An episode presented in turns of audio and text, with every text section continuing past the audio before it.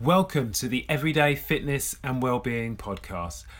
In this episode, I speak to Who's Your Glamour, aka Beck George, about being an MMA mum, grandma, and her positive mindset towards coping with disability. In this conversation, Bex shares her story of coping with hemihypertrophy and later discovering she has a rare condition known as EDS. We delve into her unique gym and nutrition strategy to complement her plastic surgery, weight loss surgery, and live life approach towards her disability, plus tales of a, a mother and a coach to a young MMA fighter. She's straight talking, so there's the odd F bomb towards the end, and do excuse a few technical hiccups with the audio. Uh, however, I think you, you'll be inspired or at least have a pause for thought along the way. Hope you enjoy. Let's go. Excellent. So, Bex, hi, thanks for doing this. No worries, thank you for having me. No, really, really appreciate it. Now, the the reason I the reason I wanted to speak to you is because I haven't spoken to you in a while. But I thought by doing this podcast, I could share some of your experience. I mean, for one, your experience as a MMA mum, Sure. Being the mother of a very talented uh, young man, Jake, who I had the you know I had the pleasure of training in some of those early days, along with yourself, and also your experience with your disability and condition, and Sure. getting getting refusing to take no for an answer and kicking it into touch and uh, being stubborn and determined or whatever. Let's hear a little bit more about your story. So Melbourne and Yeah, I, was brought up in Melbourne. The, the kids and I then lived on the coast um, of Victoria for about eight years before moving here. Um, and I hadn't had a diagnosis of anything back then. However, there had been issues. I'd had MRIs that had shown up some lesions on my brain, but weren't enough to be MS. And then uh, they said they could basically didn't know what was wrong for a long, long, long, long time. So, if So- I pause you there, when was this? Was this at this, the birth of one of the children, or Well, I, I don't know what triggered it. I was born with what's called hemihypertrophy, so my whole left side is, you know, smaller than my right anyway. So, you know, it, there was always going to be a strain on joints, etc. Um, but I'd ex- been experiencing, look, I can remember way back in my teenage years, extreme fatigue that was abnormal fatigue, um, joint pain. However, I was a gymnast for many years, so, you know, I could always attribute it to something different. Um, and I'd always worked full time, and I was a single parent, and you know, there's a number of things that you can put fatigue down to. yeah, sure, So we sort of went through this process, um, and sort of fast forward to to moving here. I'd sort of just got on with it. However, I started dislocating or subluxing, which is you know not a full dislocation. Um, and my GP had sent me to, I cannot tell you how many specialists I'd been to that still couldn't come up anything or piece the dots together. And then they said, You've got rheumatoid arthritis. And I was lucky my GP was a bit switched on. He said, Well, that hasn't come up on a blood test because that's a standard test for rheumatoid. right, Um, I had all the symptoms. Um, so he said, I'm not happy with that. Sent me to a rheumatologist at Norwich and Norfolk Hospital yeah, and she did this whole range of tests called a Beighton score, which is a bendy test, I call it. So they make you pull your fingers back and bend over and how far you can bend. And at that stage, um, I was a nine out of a nine for a Beighton score. right, And she said to me um, that you have hypermobility, which was later changed to Ehlers-Danlos syndrome. Now, the easiest way to explain what Ellis Danlos syndrome alone is is it's a connective tissue disorder, and what it does is your body produces faulty collagen, which, of course, collagen is the glue to your body. So it affects every organ, every joint, all your muscles. So if you have lax collagen, um, for example, that's what causes obviously dislocations because it's not holding your muscles, they're not building properly, holding them in place. Um, I will slowly go blind, I think. Um, every year my eyesight gets worse because your eyes are covered in collagen. Every organ, you know, is made up of collagen in some way, shape, or form. So it affects every part of your body from your nervous system to your digestive system. Um, and it's not a question of, oh, we'll just take collagen because what someone with EDS does is if you take a collagen supplement, the body just converts it to more faulty collagen. So it's degenerative um, and often comes with a string of other things. So for me, I also have osteoarthritis in most of my body, um, and I have fibromyalgia, which causes more pain than anything else. But um, that's very common for EDSs to have it. So just I, just for the listeners, um, there's a lot there that which is. Uh, I remember when I first met you, in fact, that um, certainly the joint laxity that you were talking about, uh, Yeah. we, we really had to be careful um, Yeah. with some of the movements. But the full title of ED, uh, yeah, it's Ehlers-Danlos syndrome. yeah. And so you, you feel that you were born with, just scrolling back again, even while you were a gymnast, you just felt you were, what, what was the, how old were you when you were doing gy- gymnastics? I started at two and a half, and I finished quite sort of into my late teens. Right. So being flexible was great back then. You know, Indeed. being hypermobile was a bonus. you know, and and still at forty six, I can still do the splits and stuff like that. So, you know, that was great then. However, um, what it forces you to do is overextend your joints. yeah. Um, at which causes the problems, but you don't obviously realise this at the time. It's not until you know later down the line that you realise that being flexible is not actually a great thing to be. Double edged sword, yeah. Yeah, absolutely, absolutely. So, sorry to inter- have interrupted you there. So, you'd said that you'd um, had some good help from the Norfolk and Norwich Hospital, and I did. and uh, they changed the diagnosis, They did. They and did. and from there on, this time frame wise, this was Four years ago, my diagnosis was. It was actually four years ago, round about now. okay, right after all this time. So, Um, yep, took that long. and from then on, what happened? What? Um, it's been an up and down process. I'm not going to lie. They do say that people take a lot of time to grieve about, you know, what you are going to be able to do and what you aren't. And my my prognosis was long term that I would end up in a wheelchair, and I just really rebutted that. That's not happening for me anytime soon. I I am really quite adamant about my health in terms of my physicality and what I can do and what I can't do. Yeah. Um, and I'm a bit of a ball breaker when it comes to excuses about what people can and can't do. I'm also, you know, I'm, I'm, I'm, I'm, I know. Look, I, I know other people who are, are a lot further down the line than I am Okay. um, and who legitimately can't do a lot for themselves. Yeah. However, they are also people like me who don't believe in the woe is me stuff. So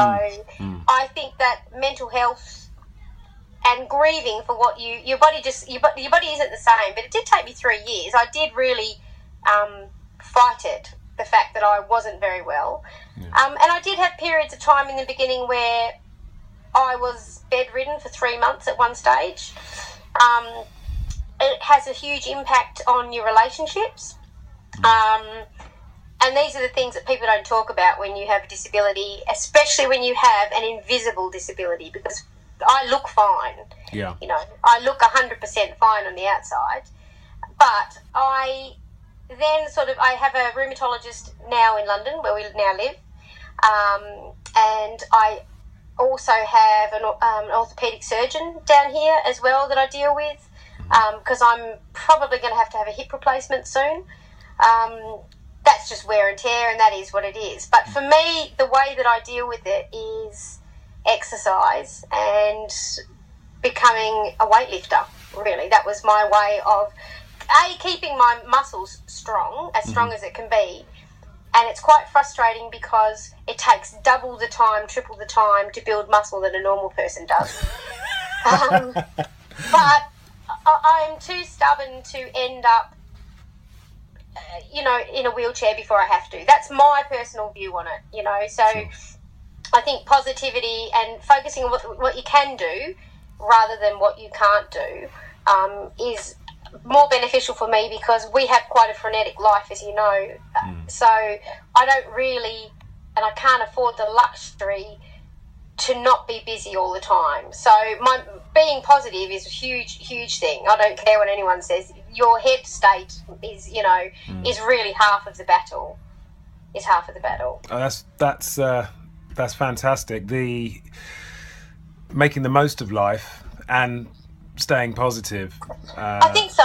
Look, my I've always said this, and I've said this to you know my kids, my boyfriend, everything is that I'm in pain every day anyway. So hmm. whether I do something or whether I don't do something, I'm hmm. going to be in pain. So for me, having an experience and being in pain is better than watching TV at home. Hmm. I'm not very good at. I'm kind of the person that goes and goes and goes and then might crash for a day, rather than pacing myself. Um, but everybody deals with this completely differently. Sure. But like I said, I'm in pain anyway. So, Yeah. you know, I'm not going to let that particular pain stop me. I'm not very good with the pain drugs, the ones that they gave me. Right. So I take, um, you know, supplements and stuff, codeine when I have to, only when I have to, um, and sort of just grin and bear it, really. Sure. Um, sure. yeah. Sure. I think you've come a long way, Bex, to, to be talking about building muscle. Because certainly when uh, we were training those years ago, it was about uh, preventing injury. It, Yeah. it was more about stopping you bloody dislocating. Yeah, and so, yeah, yeah, yeah. And so, Yeah. ne- so now all of a sudden you're you're uh, you're you're quite a gym fiend. Actually, I, I see pl- plenty of your stuff on Instagram, and uh, maybe at this point, maybe even introduce uh, Jake a little bit about him. But I want to stick with you and and find out a little bit about what you are doing at the gym now. I do. I I don't do a lot of cardio. Mm-hmm. Um, I've concentrated mostly on lifting weights, and I'm aiming to lift higher and higher.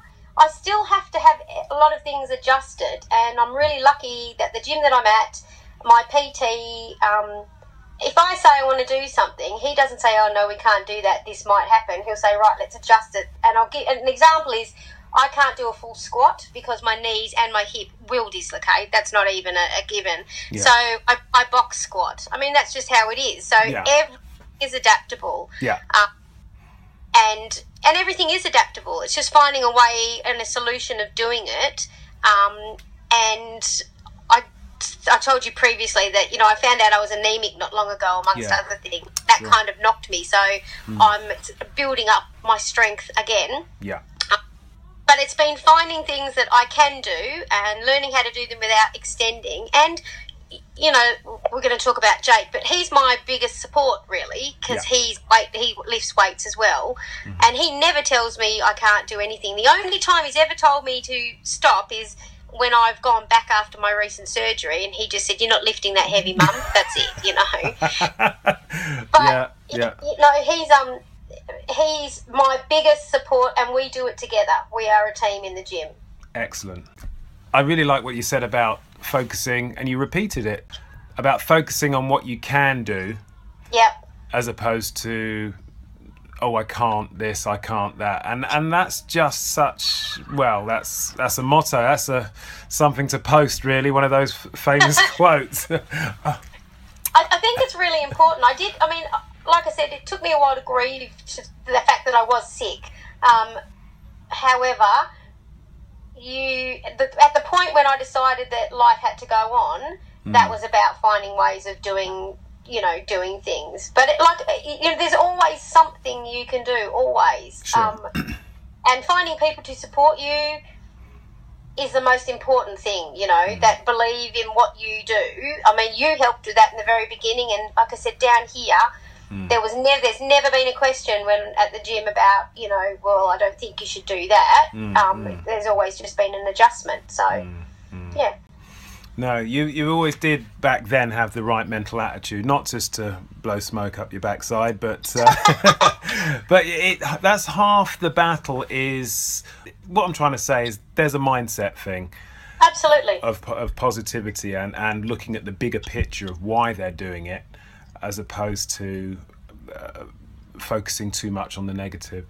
Now, also when I met you, you were struggling a little bit with your weight, from what I remember. I was. I was. I think I just. I must have been when I met you. I must have been maybe a year into having a gastric sleeve. That's So I'd had right, yeah. lost. So it must have been about a year, a year in. So for those who don't know what a gastric sleeve is, basically they remove 85% of your stomach and create a new one. So obviously it creates restriction, therefore losing weight.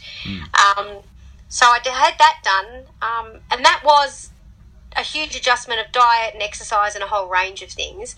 But since then, I'm four years down the line. I've, I've, I remember you saying to me, my goal weight was 70 kilos. That was my goal weight. And you, I remember you saying to me, I reckon you can get to 65. And I think at my lowest, I think I got down to about 60.5. Hmm. And my gastric surgeon actually said, no, you need to put back on some weight. so I think I currently sit, I'm not really focused, to be honest. I sit at about between 62 and 64 at the moment, and I'm happy with that given that I lift quite heavy weights. But I'm a sort of an 8 to 10, so I go on my clothes more than I go on my on the scales now. Rightly so. Yeah. In, in total, I think I lost about 100 pounds, and as you know, I've now started the plastic surgery route. So I've mm. had my tummy and my arms done, so to remove a lot of excess skin. Mm-hmm. And in November, I'm having my leg lift done, so the same thing. It's just removing a whole lot of skin, um, and I'm having my boobs done because you know what girl doesn't want boobs back again. So there we are. that that's been done. So my weight, in terms of weight loss, I've hit my goal, and I've maintained it now for two years. So. Okay, let's. Um, uh, this is fascinating. I still want to talk about you, and we may have to do a part two and talk about Jake. All right. So, what led into that gastric sleeve? It, I know it means you casting your mind back, but Yeah, no, um, I, I'll answer anything you like. I'm an open book. I I'd struggled with my weight all my life, up and down, up and down. I'd done everything to be really honest, from diet pills to speed to all sorts of stuff to lower my weight. I'd also suffered with bulimia for most of my life, being a gymnast, and then that doesn't go away, unfortunately. Um, and I had treatment in my late 30s for that.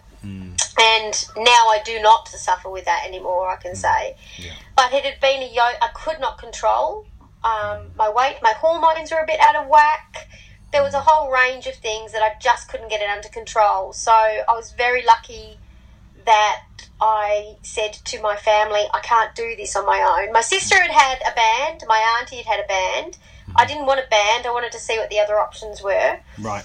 So I was lucky enough that my family helped to finance it because you cannot get it on the NHS. It's impossible. Even even now, if you're morbidly obese, there's huge loops to go through. So I went and had the, the gastric sleeve done. Um, jumped in with a leap of faith, and I'll be really honest and say I never thought that it would work to the degree that it did. I never thought I'd get to this point. It was because I'd been so skeptical about weight loss. I um, I really never thought I'd hit my goal. Oh, Um, yeah. So to get to kind of four years down the track, it's been life changing in lots of ways. Hmm. Um, health wise, hugely. It was funny because I had that, and then four months later found out about my Ehlers-Danlos loss. So, you know, obviously losing weight has helped with stress on the joints and things like that. Yeah. Um, but just from a lifestyle point of view, and it's interesting how people view you after you lose weight. And you know, it caused it was part of a, reason for my marriage breakdown. Really, was my weight loss. He couldn't deal with that. So people don't think about stuff like that, you know. But it's common. It's Yeah. very, very common. Yeah. Um, but I have the only health problems I have because of it is I have gastric reflux, which I have for life Yeah. um, and things like that. For me, I don't regret it one little bit. It's been the best thing that I ever did. Wow. Yeah, the, the most amazing thing that I ever did. So, if anyone's thinking about it, I would just do it, really. Okay. Okay. Yeah. However, now you're at the gym how many times a week, and what is your nutrition? Given that you're um, pushing weights, and how does pushing weights affect one your condition? Although you have spoken a little bit about that already, Yeah. but how does it affect your your abdominal and and and that whole area as well, and and your digestive system? What's going on? Well, the, my, my diet, because of Jake, which we'll get into in a minute, I have been a fight mum for so many years now, so nutrition for him has been integral, and I pretty much followed him. And up until this year, we followed a really high fat, high protein diet with very little carbs, and whatever carbs he had were, you know, decent carbs, sweet potato, mm-hmm. you know, basmati rice, but in very small quantities. Um, so I still follow that. I don't deal very well with my stomach, which is part of my EDS, with carbs. Um, my body doesn't process them very well. So apart from it being a dietary thing, I just don't cope with them very well. So I don't eat a lot of them. Okay. So I eat a lot of meat, a lot of meat, a lot of red meat, a lot of eggs. Um, there are still some days, even with my sleeve, that restriction kicks in where I can't eat a lot, so I have to eat really nutrient or protein dense food. Um, so, right. you know, rather than quantity, you know, I, I eat a lot of eggs, a lot of spinach. I love blueberries, they're my addiction. You know, sure, Jake, sure. Jake says they're like my crack. So. I eat that many. um, which is not to say there are some days where I don't go and eat what I like, and if we're out, I'll eat what I like. I'm not a Nazi like that. Sure. Um, sure but for my for me and my body, um, that's how it works. I do, you know, do drink things during my workouts like BCAAs and things like that. Um, because okay. I find all of that stuff for me helps with muscle repair and muscle fatigue and, and stuff like that. Um, in terms of lifting, how does it help with my stomach? Um, you're talking surgery wise, or do you mean internally? Both, yeah. Let's, let's... Yeah, well, I'm still because of, uh, I'm only what am I now? Uh, Ten weeks out from having my tummy tuck. Um, I still have to be mindful about the level of things like when I'm doing leg presses and mm. um, anything like that because internally it's still healing. Box squats, um, I'd imagine but, as well. Yeah, but um, my stomach is flat. It's absolutely deadpan flat now, which is which is ace. I'm not going to lie about that so I, I can't I can't can't wait to do that. But if we go back quickly to nutrition, I am a big advocate of a protein shake purely for me because if I can't eat a whole lot of protein shake is an easy way for me to have a meal without feeling like I'm going to be sick because that often happens with weight loss surgery whether you have a band or whether you have a sleeve that restriction can kick in sometimes and you just if you eat too much you're just sick Okay. So okay. Yeah, so that's it. But you know, the the positive thing is they encourage you after weight loss surgery now to have a high protein, high fat diet, which is everything against what our generation was taught about, you know, eating low fat and everything like that. Sure. However, every diet is so different to everyone, as you know. Everyone's yeah. body will, sure. you know, a high fat, high protein diet does not suit some people. A high carb diet suits other people. We've just found that this works, you know, okay. for me. What about um, your vegetables? And I know you mentioned spinach there, but you certainly with a high protein or certainly high meat, you're you're going to need good fiber, good amount of fiber to push that through. Or is that kind of restricted because of the the surgery, or not, not the surgery, the, uh, the, gastric band? I mean, I, I eat a lot of salady stuff. I eat tomatoes. I eat pretty much whatever veggies I like. We eat loads of asparagus, loads of broccoli for a start. Okay. Um, and broccoli is a great source of protein anyway, without having to have all the meat. Um, lots of greens, loads Good. and loads Good. of greens. Oh, that's um, reassuring. okay, so yeah, plenty of greens. That's really yep. reassuring supplements you say you take a few supplements perhaps a, a few branch chain amino acids that sort of thing but medication is it a whole uh, look it's a it's a minefield with medication as to what works what doesn't um, last year when i got diagnosed with the fibromyalgia um, they wanted to put me on what's called pregabalin and another one called amitriptyline and there's a whole other basically beta blockers obviously that assist with pain and things like that mm. however um, pregabalin made me extremely ill, and I put on a stone in a week, um, and it was horrendous. Um, and the amitriptyline, I I have still to help me when I need to go to sleep because one of the things that you get with um, Ehlers-Danlos syndrome is your central nervous system is affected, and so your adrenal glands, and you run on very high adrenaline. So often getting to sleep is impossible some days. So, and there's no way of stopping that, unfortunately. It's just you const. That's why it's one of the reasons why you, you, you're so fatigued is because you know you're constantly your adrenaline's running. So I take amitriptyline, um, which is like a sedative and an antidepressant all rolled into one. Very rarely, but when I can't sleep. I don't take anything else. I might take some light pain relief um, if I'm in a lot of pain.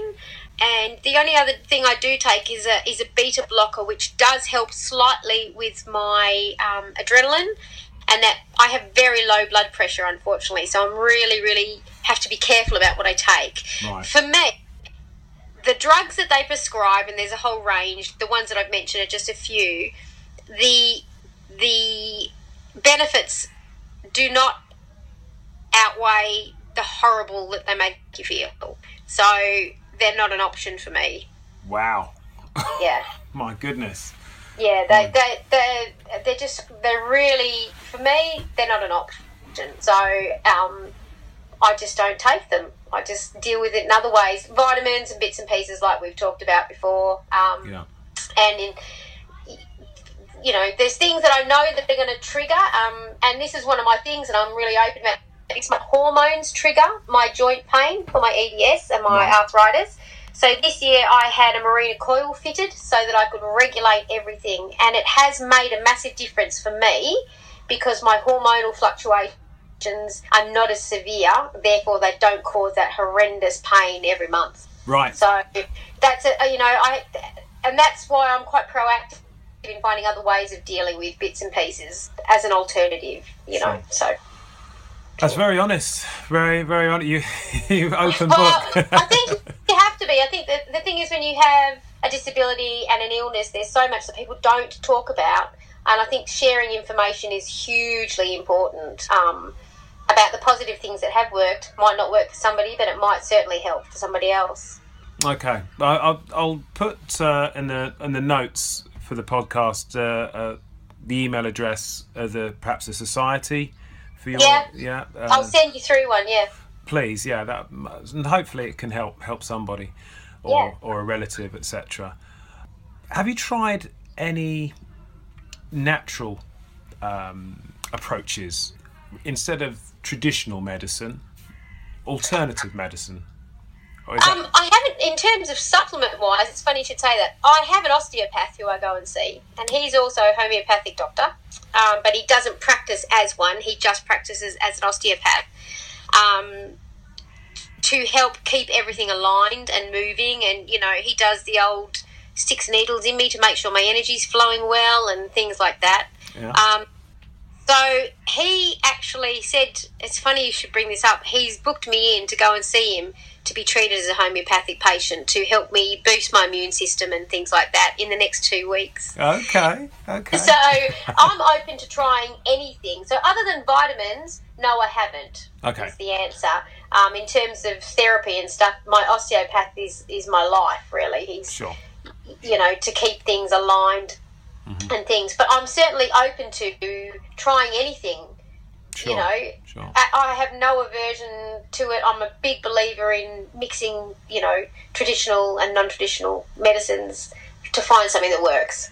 Sure. Sure. Let's talk about uh, Jake, your son. Yes. One Yeah.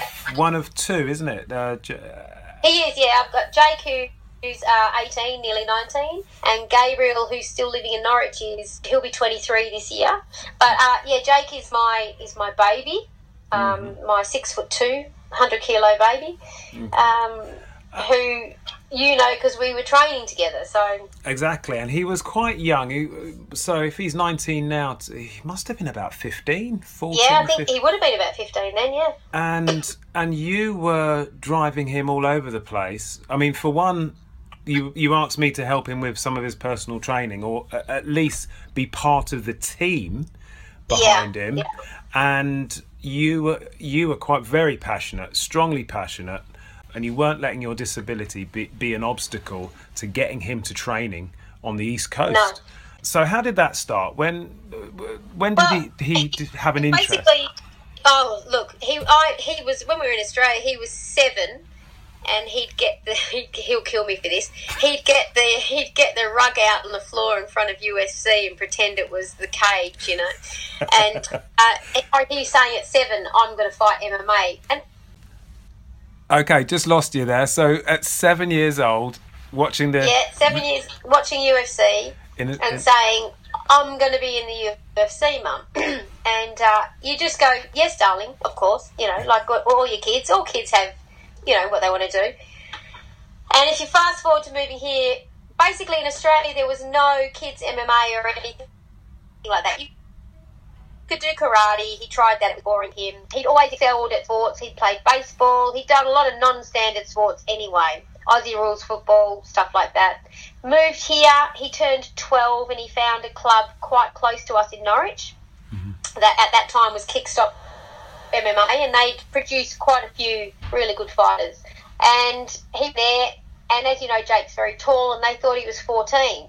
Hmm. So they let him start training with the men, and then they found out he was 12. And they said, by that stage, he'd been training with the men anyway, and they said, well, you might as well stay. He'd never trained a kids' class in his life, ever, or ever.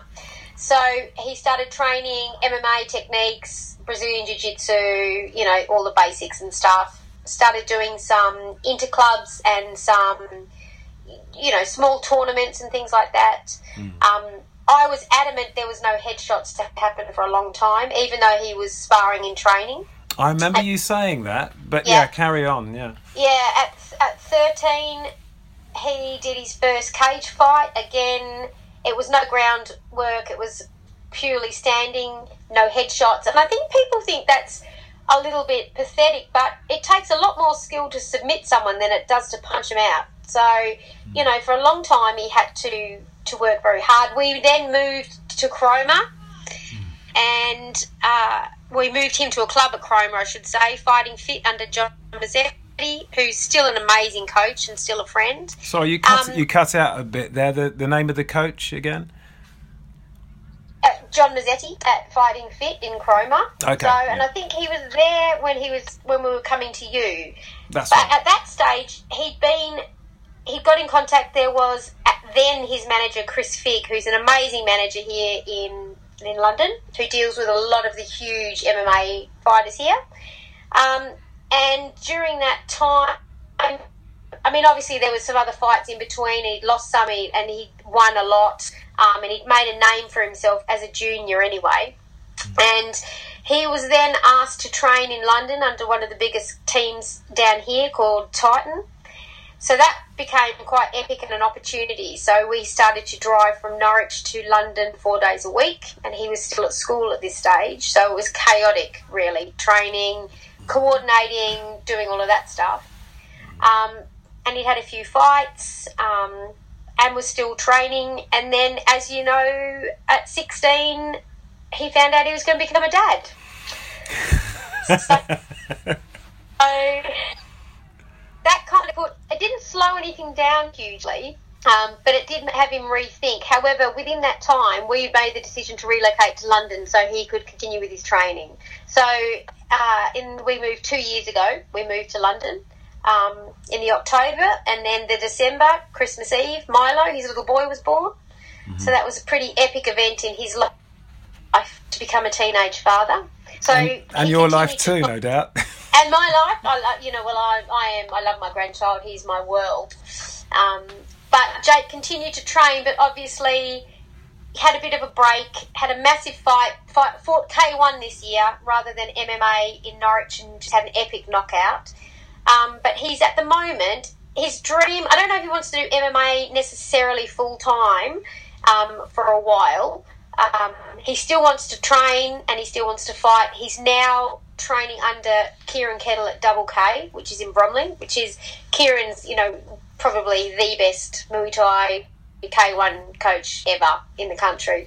So we've been lucky enough, and Jake's been lucky enough to be trained by some of the best and, have some of the best fighters, you know, as friends and stuff. That will that stuff that passion for it has never gone away. Um, so what he's doing at the moment, though, we decided this year after having to diet for six years to fight and maintain a fight weight, he said, "Mum, I just just want to have a little bit of a break. So he's weightlifting and he's like powerful weightlifting at the moment. So his weight is way up above what he normally would be. And I get that because, you know, from the age of 13 to 18, he had to control that weight and that portion. So his diet now, he eats a, a lot more of a, a, bodybuilding diet, a lot more carbs, mm. all of that sort of stuff. So his now focus is he will train. He's now working full time in security and and his goal is to get into the fire brigade, the London Fire Brigade, um, because it's not just him now. He's got Milo to think about, and uh, mm. you know he's only still, you know, he'll be 19 this year. He's still really young. Yeah. With a two-year-old. Mm. So his passion for the for the flight game is never going to go. He'll always be in there in some capacity. You sure. know, um, sure and he motivates me hugely. His passion and his drive, and he's always been one of these kids who put a plan in action and he just does it. And he's excelled at whatever he's done. Yeah. You know, so for him, you know, he keeps me motivated to keep going um, and to not give into this stupid illness and things like that um, by having the faith in me, really, that I can do more than I can do at the gym. And I know that sounds really like airy fairy shit, but that's so how it is you know. Mm. And I look at him that for a young kid, I know there's loads of teenage dads, but he's really stepped up and you know become a, a, just a really decent human. Really, I mean, he's still a teenager. Don't get me wrong; he can still be a pain in the ass completely. yeah. However, ninety nine percent of the time, he's focused. He's incredibly focused. You know, and that will still remain with his fight training. You know. Sure, sure, sure. Young Jake, now a father, and what, in the past, what would what would have driven him? What would have was it just a passion? Uh, yeah, now it's changed, obviously, with Milo, his son, coming along. But yeah, what what would you f- say? What, what would you say motivated him back then? I think his motivation was to get to the UFC originally, um, either you know, or one of those big organisations, and he was going to do it Mm-hmm. Um, and he knew that he had the skills, you know, and that he he is a good fighter, mm. you know. And it's it's a shame. Some people have said that comes across as arrogance, but you know, Jake's very quiet, as you know, and quiet. Yeah, you yeah. know, very much. You know, he comes. It, it's not that, but he has a total belief in himself. Mm. You, you have know, to. And ha- I think he. So, sorry, I was only going to interrupt. I, I'm not an MMA fighter, but there's certain traits across several sports uh, or personality traits, that is. And I would imagine with MMA, you need to have that confidence if you're going to step in a cage. Oh, 100%. I think uh, I I've been and I'm quite a rarity in the I was quite a rarity in sport in terms of MMA for being an MMA mum because more fathers take their children obviously to training, whereas there's me. I've done it from day one. I've been the one who's, you know, controlled every aspect of that. And I think because he knows that I had 100% belief in what he did and that he had the ability that he could just crack on. Like he didn't have to convince me, you know, or and um, the people who believed in him around him. But he honestly believes that, you know, he's got the skills. While we're here, while we're talking about being an MMA mum, cast your mind back right to the start, up to now. What would you advise to another parent in your position? What would you What would you suggest to another MMA mum? Um, take no shit. If you think that you know your child. Yeah, so we're cutting out there. So you were saying for for an MMA mum, take no shit whatsoever. No, take no shit. It is a very male dominated sport, obviously. Um, I think the thing is that if you think that someone's going to rough on your child, that you really need to. It's not a question of toughening them the fuck up. That's not it at all. It's like it's not about beating the crap out of each other. It's about learning skills. So if you think, and I have had many, uh, you know, nose to nose arguments with, with other coaches and fighters, that your child is being too roughly treated or the training's too rough, you need to stand up and say something because a proper coach will not do that to your child. We've had incidents with Jake, and we're talking years ago where a particular fighter took it upon himself to, you know, decide to kick Jake's legs out from underneath him. And Jake was like 13 or 14, and that was acceptable to them.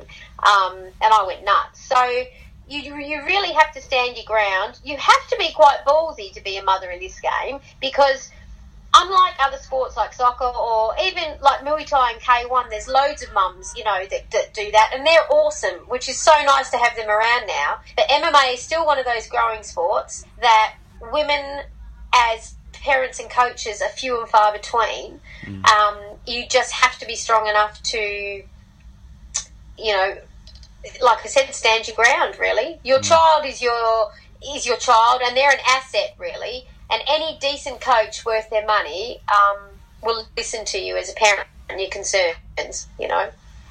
That must be tough It's trying to stand your ground when you've got a coach perhaps looking at you as, oh, look, you've got your mum involved.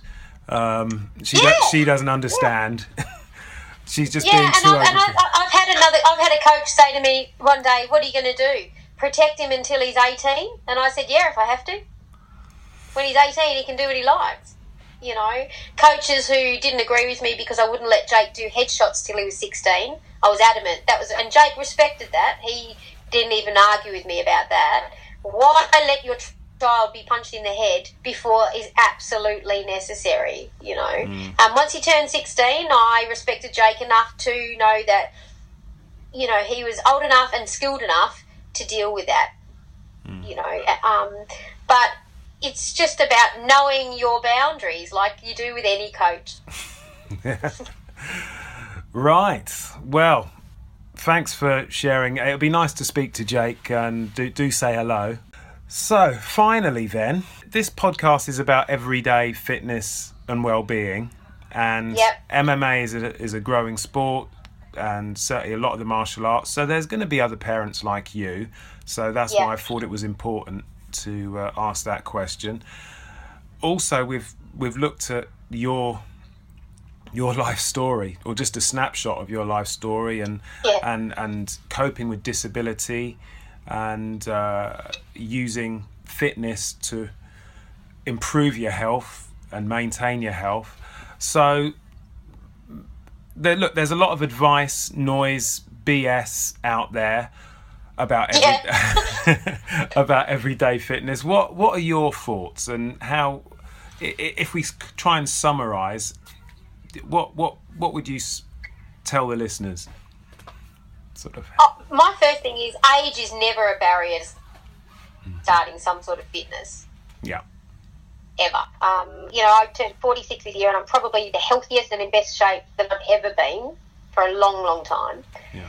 Um, uh, and it's finding something that you like to do, really. Just because, you know, Instagram says, you know, you should be doing this, this, and this, or you should look a certain way you know, I hate, I will, well, I can't run anyway because my joints, but you know, running's not for me. You need to find something that you like to do that you enjoy. If you're not going to enjoy it, you're not going to stick at it. That's the bottom line. Yeah, yeah, definitely agree with that. Definitely agree yeah. with that.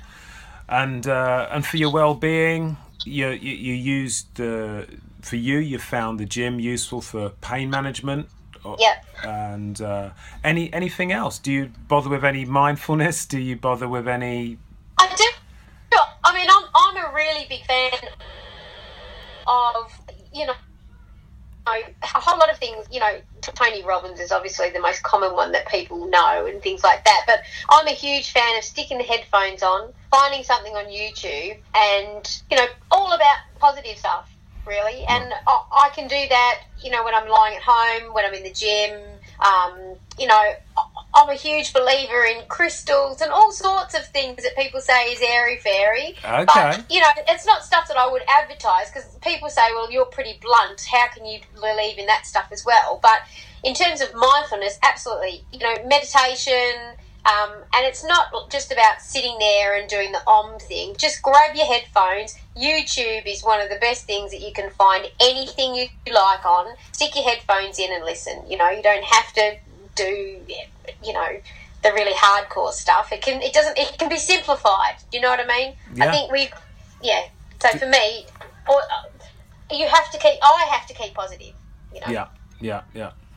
I definitely agree with the uh, making whatever activity useful for your own uh, mindfulness or mental health, whether it's walking, people walk the dog, and I, have mentioned this in other podcasts as well. You know, the runner's high. So for some runners, yeah, I can see that. I've done that myself, and yet yeah. it can be uh, as as simple as as um, standing and washing the dishes or or doing some other. exactly right. okay, listen, Bex. Do you want people to contact you if they've got any questions? Yeah, or? Absolutely. I'll um I'll send you through my my email, and yeah. anyone can contact me about anything. I I'm pretty open about most things um, in to do with my health and my condition and things like that. Um, anything from, you know, and, you know, things about being obviously the parent to a teen parent, that comes up quite a lot, um, mm. and how we dealt with that. I have no issue. So, yeah, I'll forward that through, and you're more than welcome to, um, to, to pass that on. Sure, sure. And, the, and they can get in contact with you via um, Instagram, I presume, as well. Yeah, absolutely. You, you, well, you know my Instagram, so you can stick that up on, and you can see pretty much my life on Instagram, as you know. So it's all there. Fair play. Excellent. Lovely to speak to you. I'm going to just pause here. Take care then. Thank you for having me. I appreciate it. Bye. Bye. And there we have it. Quite a life story, all crammed into 45 minutes. I mentioned a few links which you'll find on the show notes and on my website, Sean Newton www.ecom.co.uk. And of course, if you want to contact Bex about anything from support with EDS, about being a mother of a teenage parent, uh, weight loss or plastic surgery, then catch her on Instagram at Who's Your Glamma, that's one word, or Who's Your Glamma at hotmail.com. Who's Your Glamma is W H O S Y O U R G L A M M A. As ever, thanks for listening and watch out for the YouTube uploads of the podcast series coming up, plus new mini fitness shorts, kind of small five, ten minute uh, podcast episodes that uh, some people have requested. As ever, thanks again. Cheers.